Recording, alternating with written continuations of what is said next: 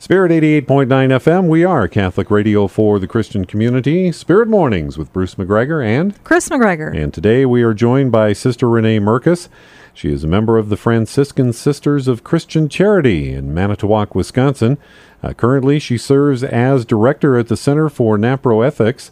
Uh, that's uh, the ethics division of the Pope Paul VI Institute right here in Omaha. Together with two undergraduate degrees and a master's degree in music, Sister Renee received her master's degree in moral theology from the University of St. Thomas, Houston, Texas, and her doctorate in theological in theological ethics, that is, from Marquette University in Milwaukee, Wisconsin.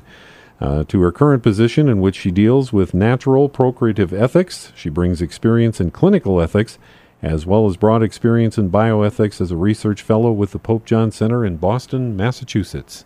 Sister, good morning. Welcome. Thank you very much. We are delighted to have you with us. I couldn't think of a better person to be with us on this feast day of uh, Teresa Benedicta of the Cross, also known as Edith Stein.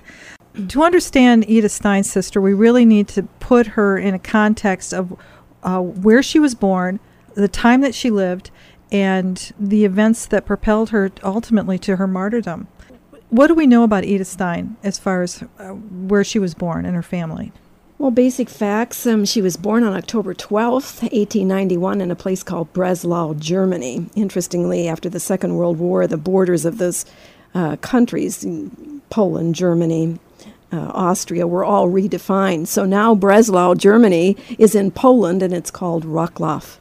Poland. Interesting. Yeah, and uh, you know, 1891. And by the time she she was an adult, we're talking 1920s, 1930s. We all know what that was like: the rise of anti-Semitism, Nazism, and and Hitler in Germany. So it, it was an explosive time politically, uh, especially if you were a Jew, and of course she was born of Jewish parents, and uh, especially if you have a mind like that of Edith Stein, a brilliant, brilliant woman. In fact, I always say, of all the the literature that I have studied, uh, the formal, uh, deep writings of, of, of all the women I've ever studied, Edith Stein impresses me as one of the most brilliant minds. You just feel you've encountered a great person, not only intellectually astute, but morally and spiritually and every other way a, a real giant.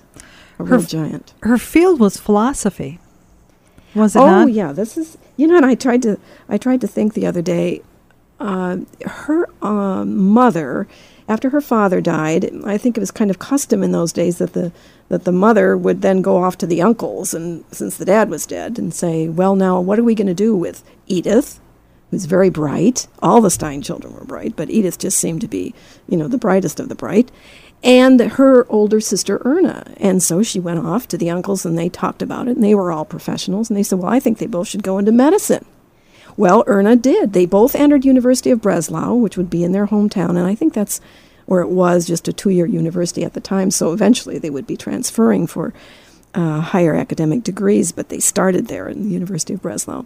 Well, Erna actually completed the the training as an obstetrician and gynecologist, and actually took up a very successful gynecological practice.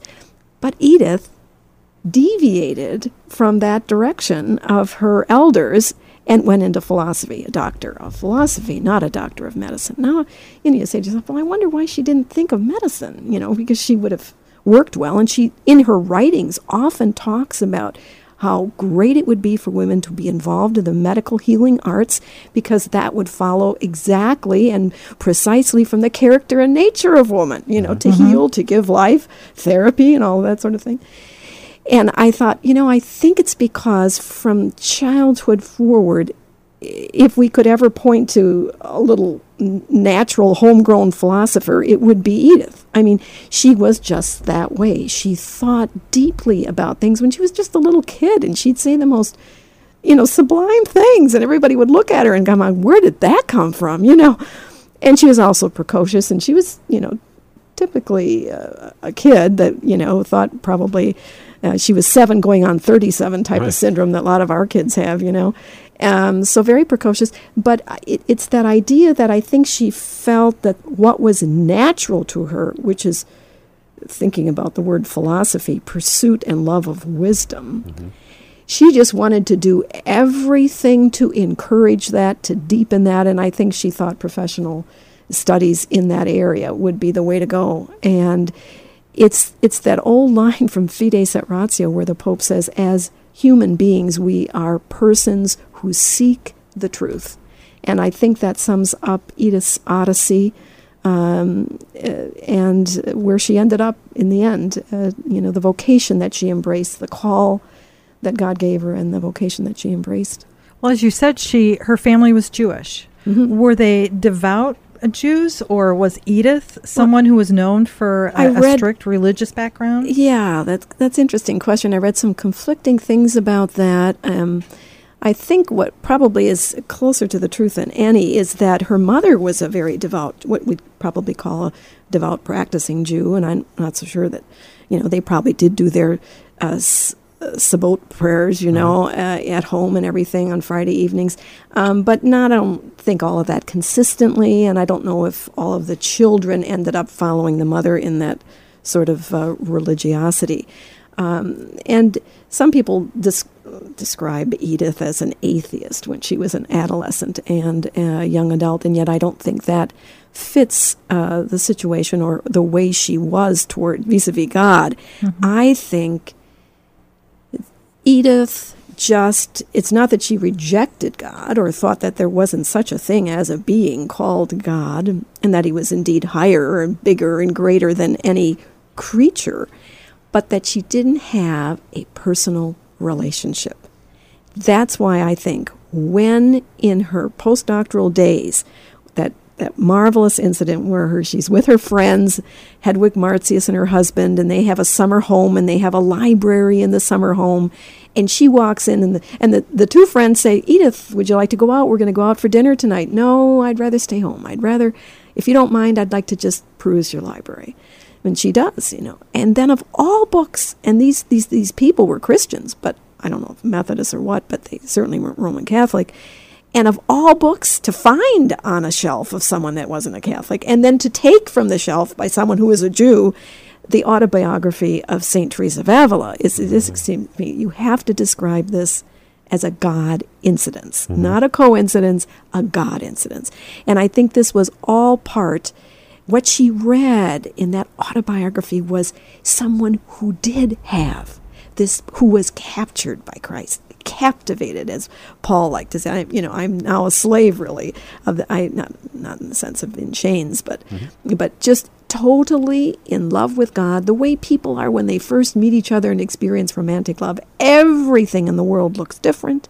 Your world is turned upside down. Nothing will ever be the same, and you think, how could I have missed all of this before?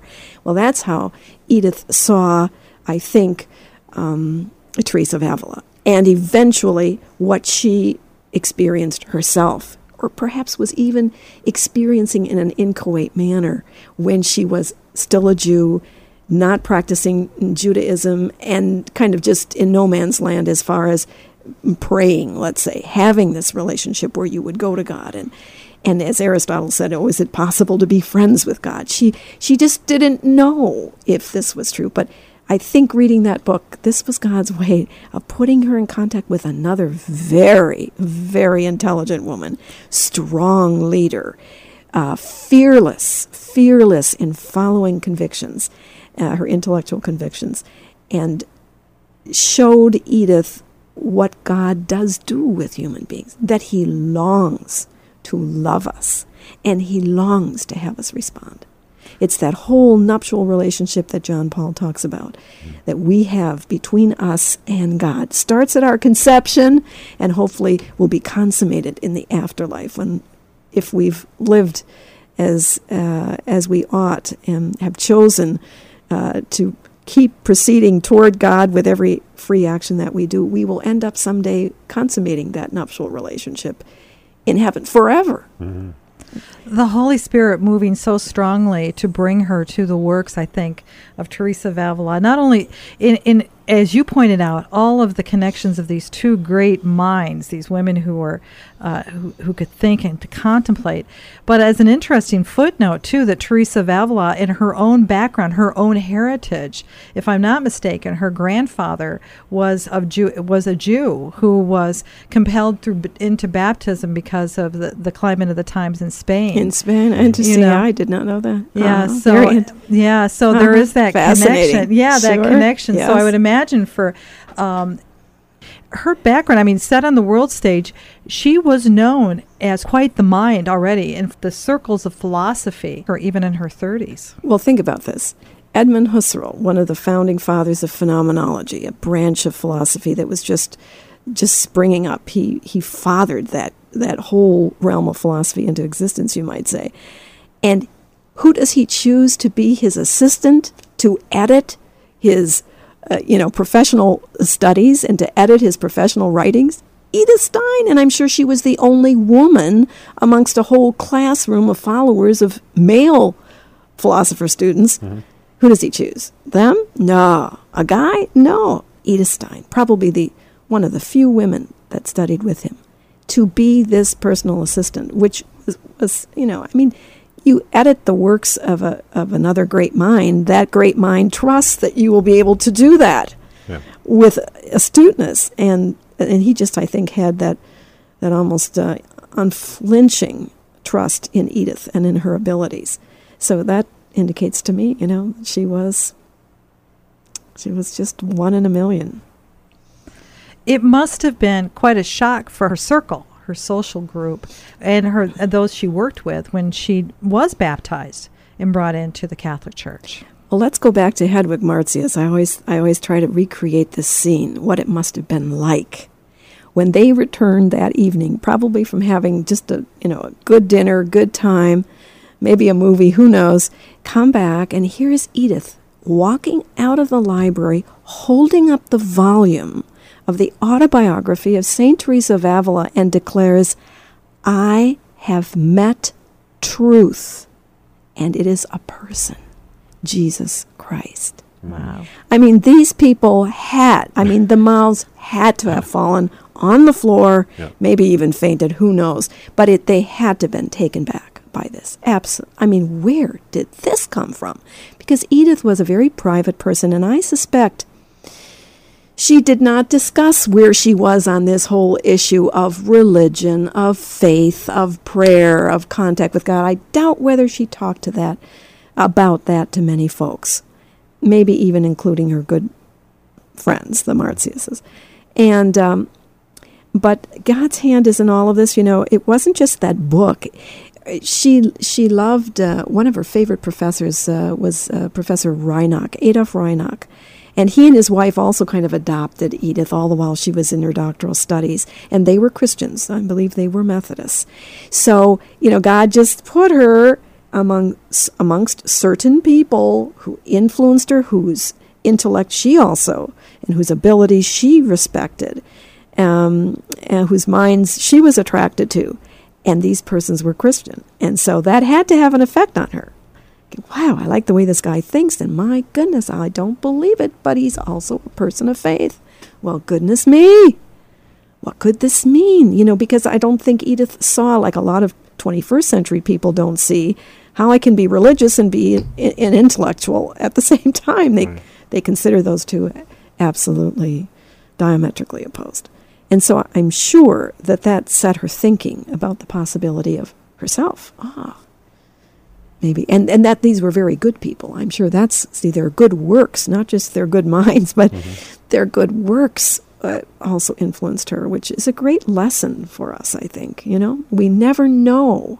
We never know who's looking at us. We never know who we you know just by doing a what we might even call random act of kindness is going to change and bring some people to embrace the life they see that we have lived or are living it's a remarkable thing when you look at the time and place that she is becoming to this awareness, the work that she was in, and what the events that are occurring outside uh, nationally, where there is this whole movement. The Nazis are are rising up, and that whole uh, the Aryan culture and that emulating that and lifting up uh, that to the expense of others and the dehumanizing of the individual. That she would be such a profound thinker who would rail against that essentially in her work. Would you say that's correct? Well, yeah, I mean, the super race, you know, the Aryan super race. Mhm. Everybody else was life unworthy of life, you know, in one real sense. Um, and she was a Jew, one of those unworthy lives unworthy of life, not, uh, you know, someone, according to the Aryan tradition, pulling down the human race rather than building up. And the whole thing was probably based on tons of things, but one of which would be jealousy because Jews were very prosperous. Jews were very, usually very intellectual and, and very professional. So who knows? I mean, it, it's I want to go that that route right now. But w- the the incident that I think of, um, considering as you say the world stage, um, how how dramatic this must have been for her because here she is, doctorate degree, summa cum laude from the University of Freiburg, probably top of her class, assistant to a genius, Edmund Husserl. And because Jews were forbidden to teach in university positions, was denied entrance into that level of education for which she was perfectly and completely suited and prepared. So he got her ready. He was working. So she goes, okay, that's reality. I'm a Jew. so I can't teach on the university level. What else is available? By that time, she had become a Catholic. So there was an opportunity. This small little boarding school for girls, high school age. That meant they were there all of the time. And then there were some uh, women of college age who were studying to be teachers. I'm not so sure that they boarded. But here, Edith found a place where she could really mother other people as she knew she was called to, because as we're going to find out, those terms pillar and spore, the spore aspect of a woman's character and nature, is such a, that, that the woman is a person who gives life. So there she was, St. Magdalena, Speyer, Germany, as a counselor and a teacher of German in this high school boarding school and preparatory school for college age women. And she just had an opportunity to do all sorts of things to pray, to translate Thomas Aquinas' De Veritate from Latin into German, um, and to work with these women, these young, budding women, and to bring them and do for them what she knew every woman has the capacity for vis a vis other people. Uh, and then she goes to another educational institute in Munster, is there no longer than a year and a half after I forgot how many years at St. Magdalena's. And then Jews are forbidden to teach on any level hmm. secondary, primary, or the university level. Any level, absolutely denied. Hitler had assumed chancellorship of Germany, and that became a decree. So, in the interim now, especially when she was at St. Magdalena, she'd pray in this fashion Lord, I think the girls really need me. But yet I feel maybe a call within a call, not just a call to Catholicism, but perhaps a call to be your spouse, to be a sponsa Christi, a spouse of Christ. But you know, Lord, I just see I'm really needed where I am. Now, when she was no longer able, you know, I'm sure she said to the Lord, but you'll, sh- you'll show me. You'll show me when it's time to respond to what I call is my, what I think is my call within a call to mm-hmm. religious consecrated life. And then Hitler comes out with this decree. I mean, this is how God works, right? Through the things of history, through the things of ordinary life, over which many times we have no control, but speaks to us through that. And so she writes, you know, okay, Lord, I hear you. I hear you. This is your way. Thank you. Here's my opportunity. Now, no matter if anybody needs me or not, as an active teacher out in the world, I that has all been that possibility is no longer an avenue for me. I will do what I feel you're calling me to do. This is a great time mm-hmm. to to enter this Carmelite convent, and she had visited there and was absolutely so moved. And if I could just share this one little thing that I think really must have confirmed her Mm-hmm. Not only was she called to consecrated religious life, but the Carmelite tradition. She went to the Carmelite convent in Cologne. It was Holy Thursday.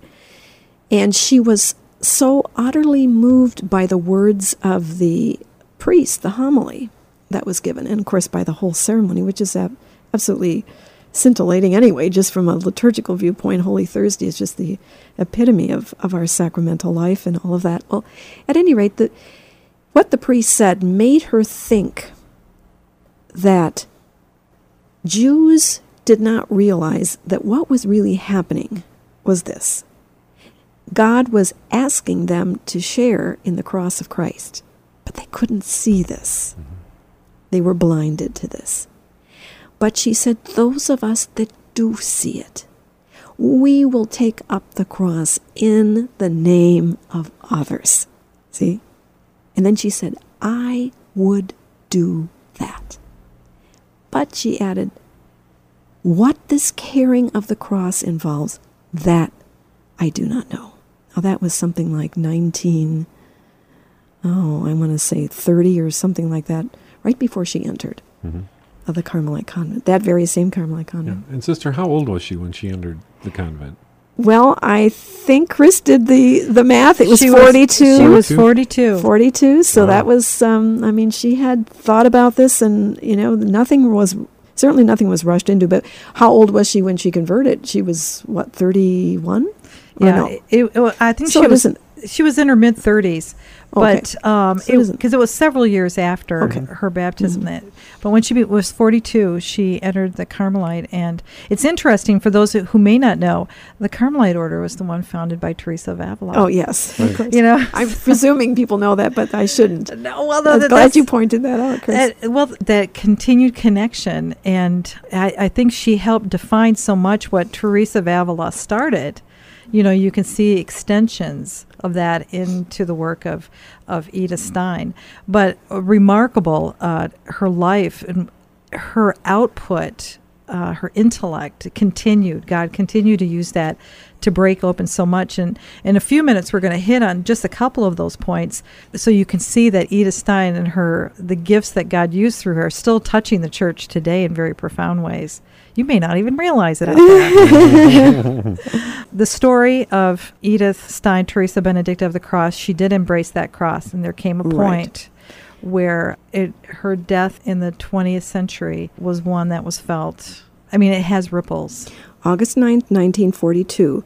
August, uh, I believe, 2nd was when she and her sister, now she had another sister, Rosa, who I guess was younger than uh, Teresa, Sister Teresa Benedict of the Cross, than Edith, and she also converted to the faith, and she was acting as an extern in the monastery where Edith had transferred the, the Carmelite convent in Echt, Holland, because in fact she felt she was too much of uh, i mean she was putting the lives of the other sisters in cologne in jeopardy. So she thought she'd you know deport and, and move somewhere where there wasn't all the anti-semitism. But as we know the you know holland then fell to the nazis so It, I think we need to to let people know that if you're confused, even though she had converted to Christianity and it was Catholic, even a Catholic nun, she was considered because of her birth a Jew, right and so she was still was Oh, sure. And- essentially outlawed Persecuted along by the yeah Nazis. by by well along with her people. yes and specifically why she was arrested in holland was because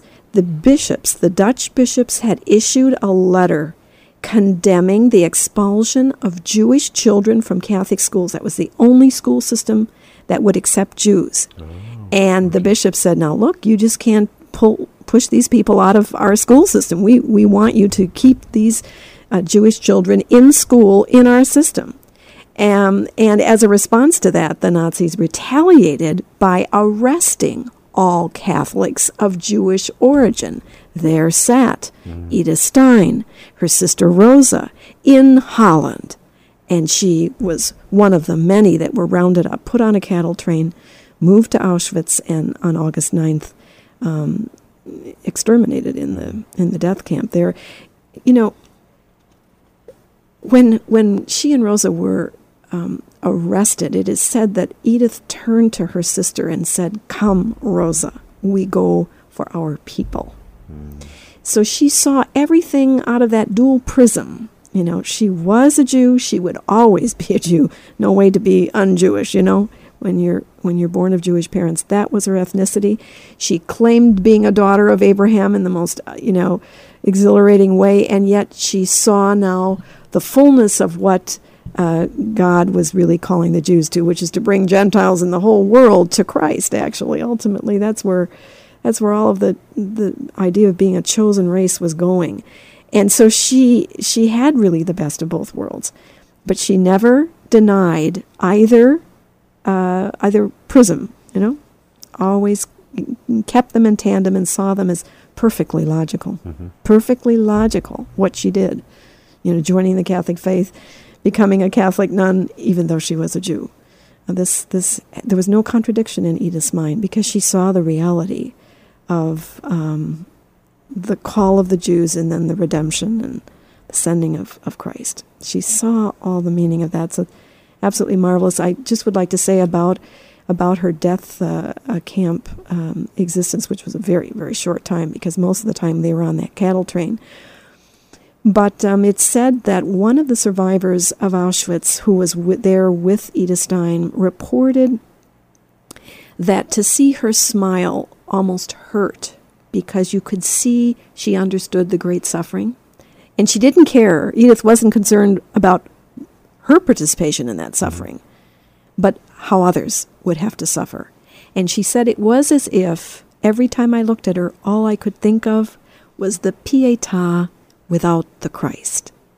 Mm. Isn't that just powerful? Mm-hmm. The pietà without the Christ. I mean, her, her resignation and her suffering and her complete sorrow at what others were going to have to go through.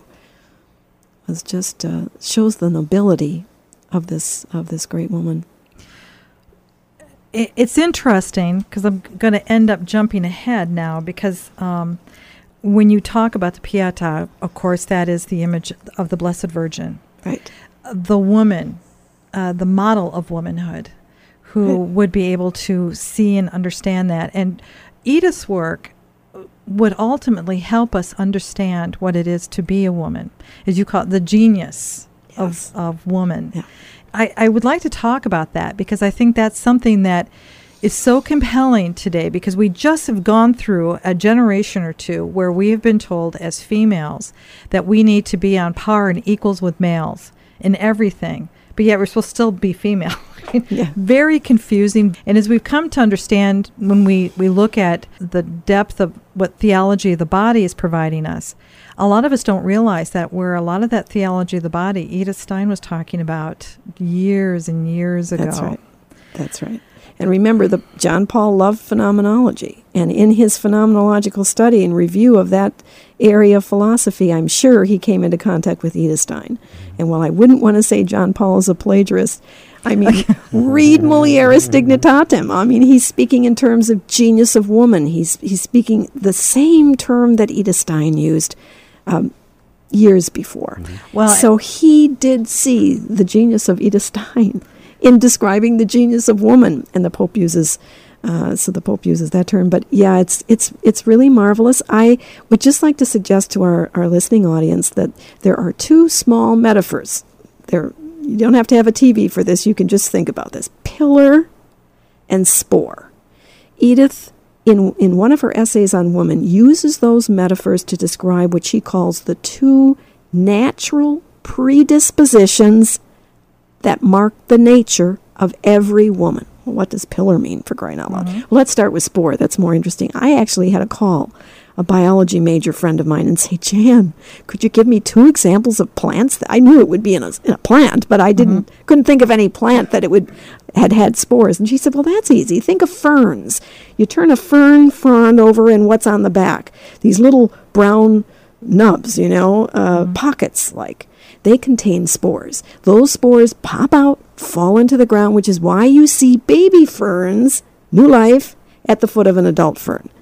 They're also spores are also in the heads of those cute little mushrooms. They fall out, which is mm-hmm. why you see babies, baby fern, uh, baby mushrooms at the base of an adult mushroom. Mm-hmm.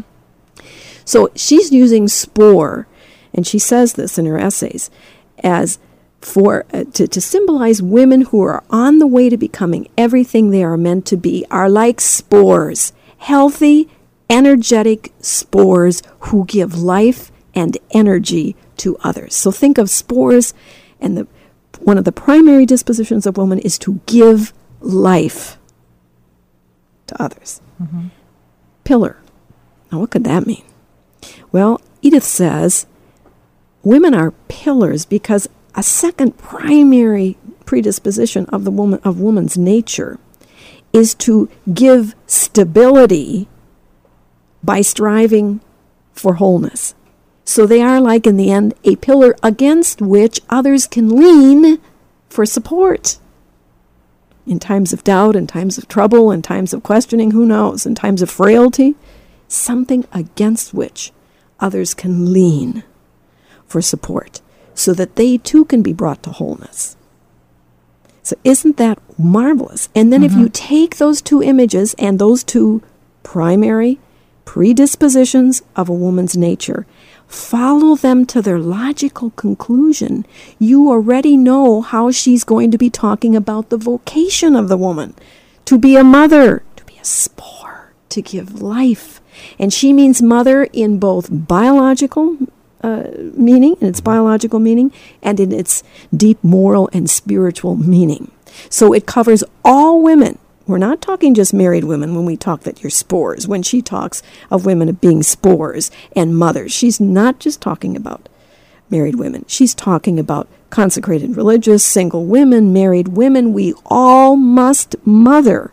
If we're, I mean, we're called to this. This to is nurture. our to, to nurture. nurture. Yes that's what it is, and to sustain life, to yes. nurture life, yes, in in its many forms. And so, uh, as you said, that's what struck me was that it's not only in the maternal need. I mean, actually, the those who give life uh, through uh, giving birth, but it's also in the, the spiritual motherhood. Everybody was mother something or other, not mm-hmm. sister, but mother and that you see the, how appropriate that is in in terms of how Edith Stein thought of consecrated women religious that mothering and this whole thing of nurturing does not just apply to the physical act of giving birth. And we know that mothers who give physical birth to other people are also called to spiritually nurture them. So that motherhood is always going to go beyond the biological. Even for married women, it includes much more than just giving birth. So mother is just a, a, fantastic term, but I, I agree nurturing is another way to say it, and it's a frequent word we use today. What would be the other part of the vocation? Um, that is to be wholeness oriented. And the spore business would be the vocation to be person focused. Here's your nurturing idea, mm-hmm. uh, Chris. It seems to me that we as women need to have interest in and for the other so that we can bring the other, first ourselves, to a wholeness, our the whole harmonious development of our mind, our will, our emotions, interior senses, and then help others do the same so that they can become the complete persons that God means us to be. And and then the spore, I, I mean the the, the uh, pillar idea is is that vocation for for that wholeness too. So it's giving life, it's nurturing and supplying this completeness of personality and personhood so that we can discover our true end, which is God, the good and the end of everything that we're doing and everything that we're dreaming and everything that we're thinking is the beatific vision, that intellectual vision of God, that, as Bonaventure would say, uh, the absolute love of God, that we're drawn into divine love. In that, uh, I, I was struck, especially in what you have written on this particular topic, the need or that the gift of discernment that women have because of that relationship relationship in nurturing in in fostering and creating into sensing what the needs are of and the response to God's call to life yeah, and yeah. in life. You know, it, they say that um, the girls that she worked with at St. Magdalena uh, testified at some point. I don't know if it's in her beatification or in her canonization or what, or because her really her whole process of canonization, I understand, was put into gear very, very soon after the end of the of the Second World War, which would mean not that long after she was was killed, and um, so they could have interviewed the the students then. But at some point along this the, the way, her students testified to her ability to see into their souls, which is why. Now, you can imagine, think of yourself. I attended a high school boarding school, all girls boarding school, and I know that we looked at our counselors and teachers in locus parentis. These were our you know, away from home moms and dads, you know. And and um, so I'm positive that these young girls at St. Magdalena would be looking at Edith. And then Edith was not just any counselor. Edith was someone that could mother them in the best ways, could teach them morality, could lead them into how, some of the students said, saw the hidden burden hmm. laid on each one's heart, saw the hidden gifts that each one had and could bring those gifts to full flower. Again, what is she doing? Developing the wholeness and completeness of the other pillar, bringing them to new realization about their dignity and who they were. Spore, mother, nurturing. It Fantastic. it is. I mean, it- And this is this is what I think contemporary women it would it would just I think now I'm I'm sure women are out there thinking, well, gee, do I do those two things? And if if I'm sure we all are all involved in some aspect of this. It's just good to think about it, um, to focus on it because maybe it sheds light on areas of our life where we could be more of who we're meant to be. We could become more. You see, the vocation is there. It's up to us to pursue it, though. And we can't pursue it if we don't understand our nature. This is what Edith was all about as a philosopher. Who are we as women? What does it mean to educate women and to train them to take a place in the Catholic Church as adult women, mature women? Yeah, I'm struck with the the words of G.K. Chesterton when he spoke about male and female, and he said of, of of his wife who who never did have they never did have children, but just by observing her, uh, that men need to go out and they have to toil in the world and they have to do all these things and bring home the bacon and day after day it seemed like it was very difficult, the hunter gatherer type of thing, and that woman had the ability to be the teacher of the universe, to be the one who would introduce and through a, a child or who they encountered, to be able to open up the universe. And he said, I so envy the role of women. Why would women want to be men when they Yeah. have this wonderful gift? See, the hand that rocks the cradle rocks the world. It, they are the power behind the throne. And this brings your whole thank you for bringing in G.K. Chesterton, as only G.K. Chesterton can be, um, uh, faces us with this wonderful truth that Edith understood, and that is the complementarity. See, once you discover who woman is, it's like you then understand who the other half of the, the, the world, the human species are. Who are men? Thank what are men mean to be? Yeah, right. Here's since Bruce, I think, well, is anything that's ever going to apply to me? I've been sitting here on the sidelines going, well, she had to know how men and women were different. That's right. and she says this. Yeah. Though having distinct psychosomatic identities, meaning we have souls and bodies that are different, but there is a distinct way the, f- the male body relates to the soul of a man and the female body to the soul of a woman. Mm-hmm. And though distinct, those different ways of relating body to soul make us complementary. We, think about this.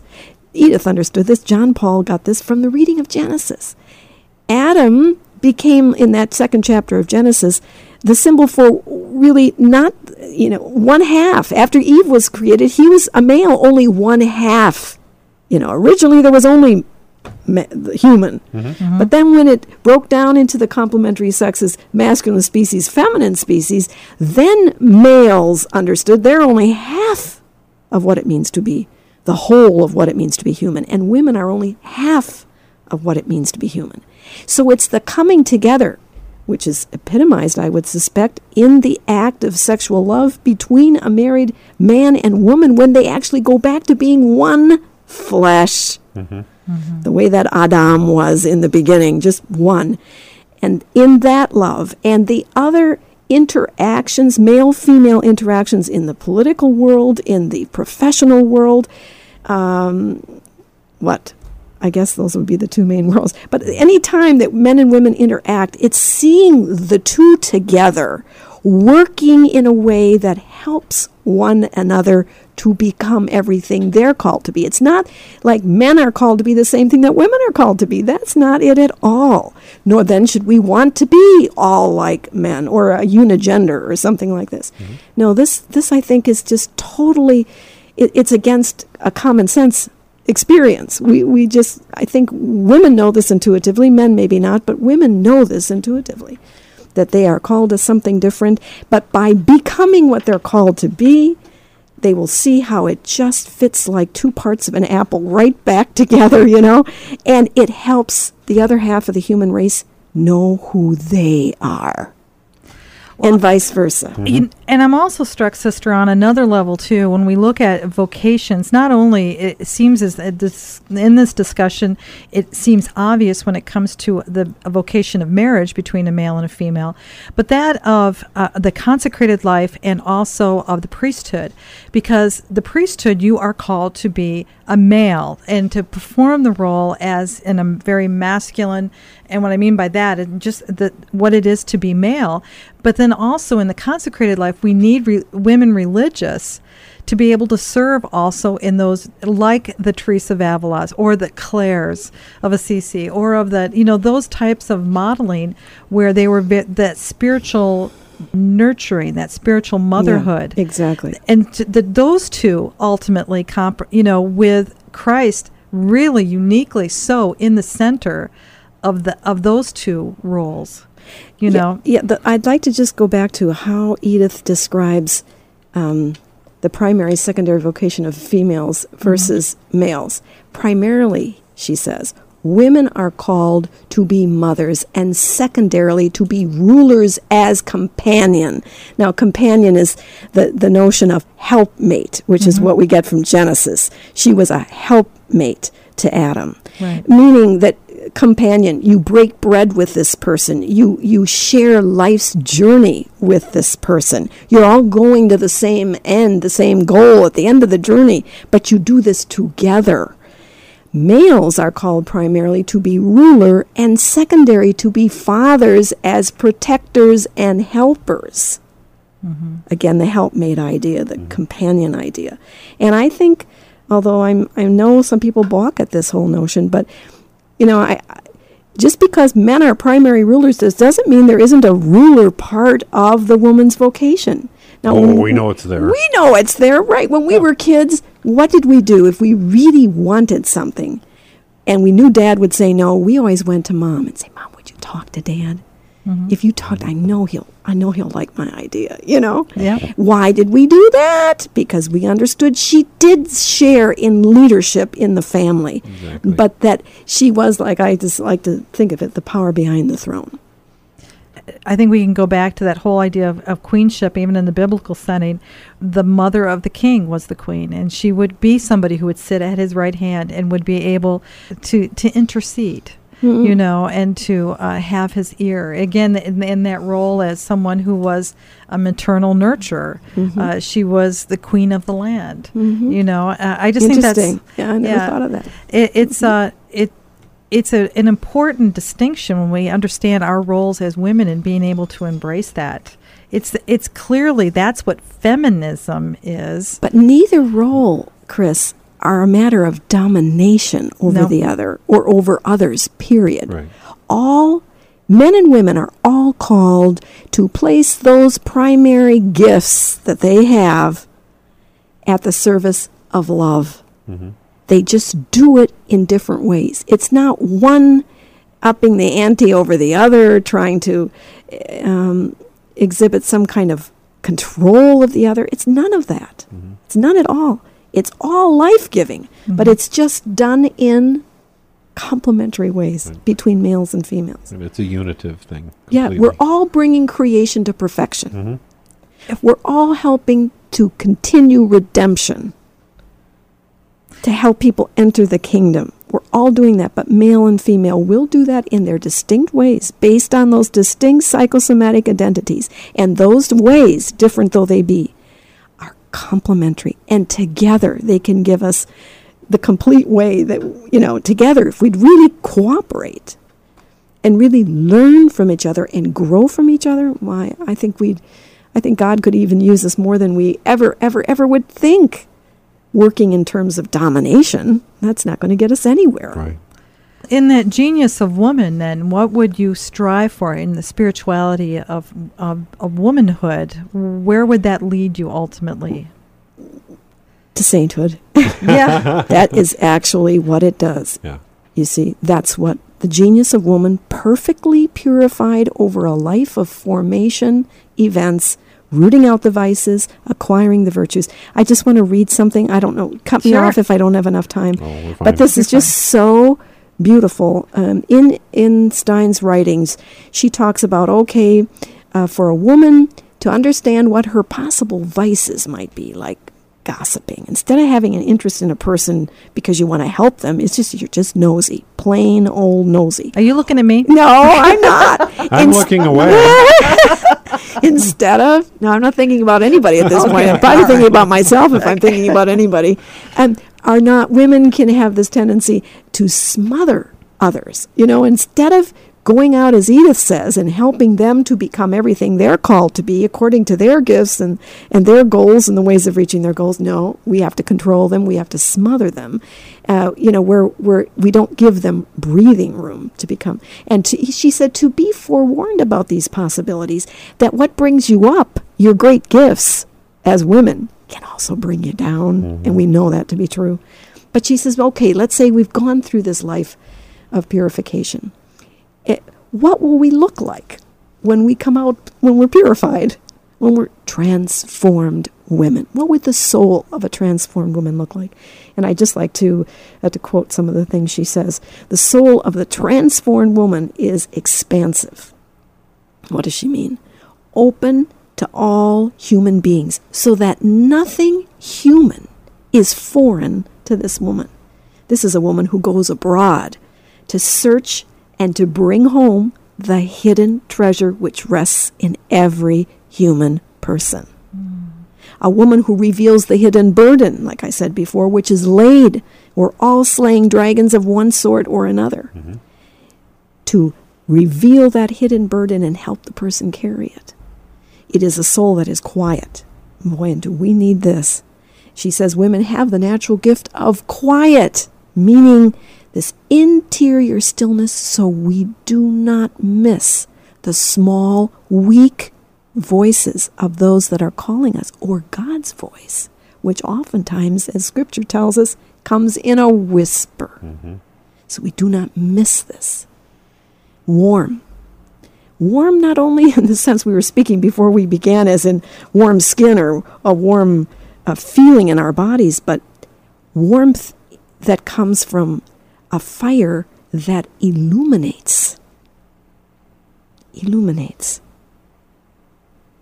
In this state, she says, all is bright, pure, and clear, Clara, so that no vermin will settle in dark resources of that woman's soul.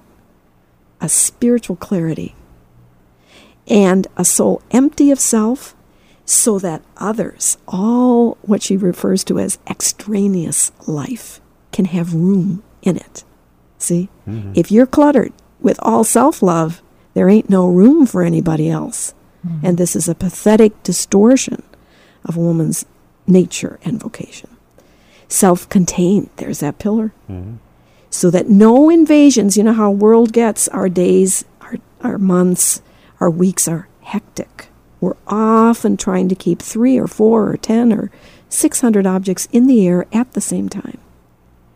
But the self containment, the, the virtuous life, the strength that comes from virtuous life, from always consistently desiring the right thing, the thing that will really help us, means that none of that outside chaos can imperil that inner life.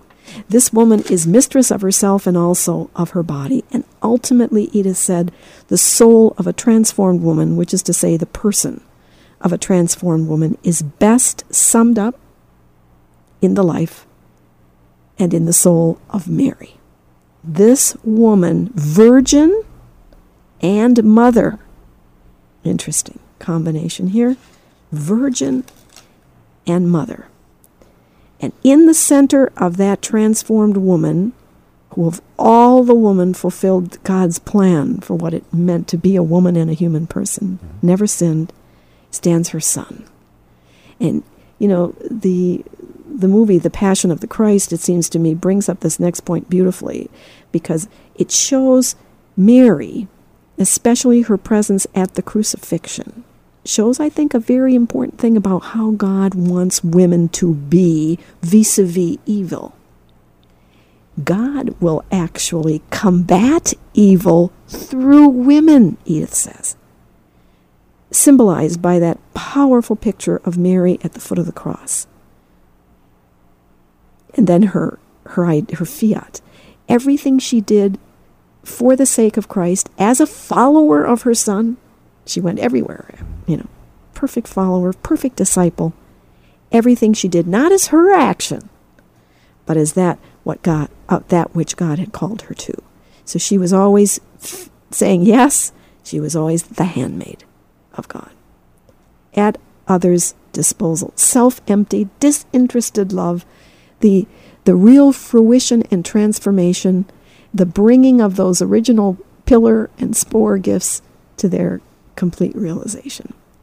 And in the end, um, when a woman has given herself the way Mary has, when those of us that aren't Mary, you know, and those of us creatures, womanly, feminine creatures who have inherited something from Eve that still makes us want to go for that apple, that forbidden fruit, that still wants to rebel and set up one's own definition of things. Mm-hmm. That we've inherited. And when a woman has broken through that and taken Mary's stance, which is fiat, your will be done, Lord, in the midst of this, then she's bringing the kingdom, she's spreading the reign of truth, the light of Christ, and she will be, as I think St. Teresa of Benedicta of the Cross testifies, a saint. She will be a gracious spirit, a grace filled person, a genius. You see?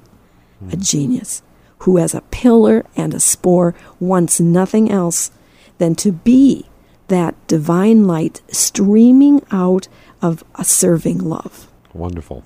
Absolutely spellbound, sister. Thank you. Oh, enthralling. So well, wow. I Edith. This is Edith Stein. Well, this is the woman who appeared to another in her death as a pieta standing there uh, without Christ in her lap, but in her heart.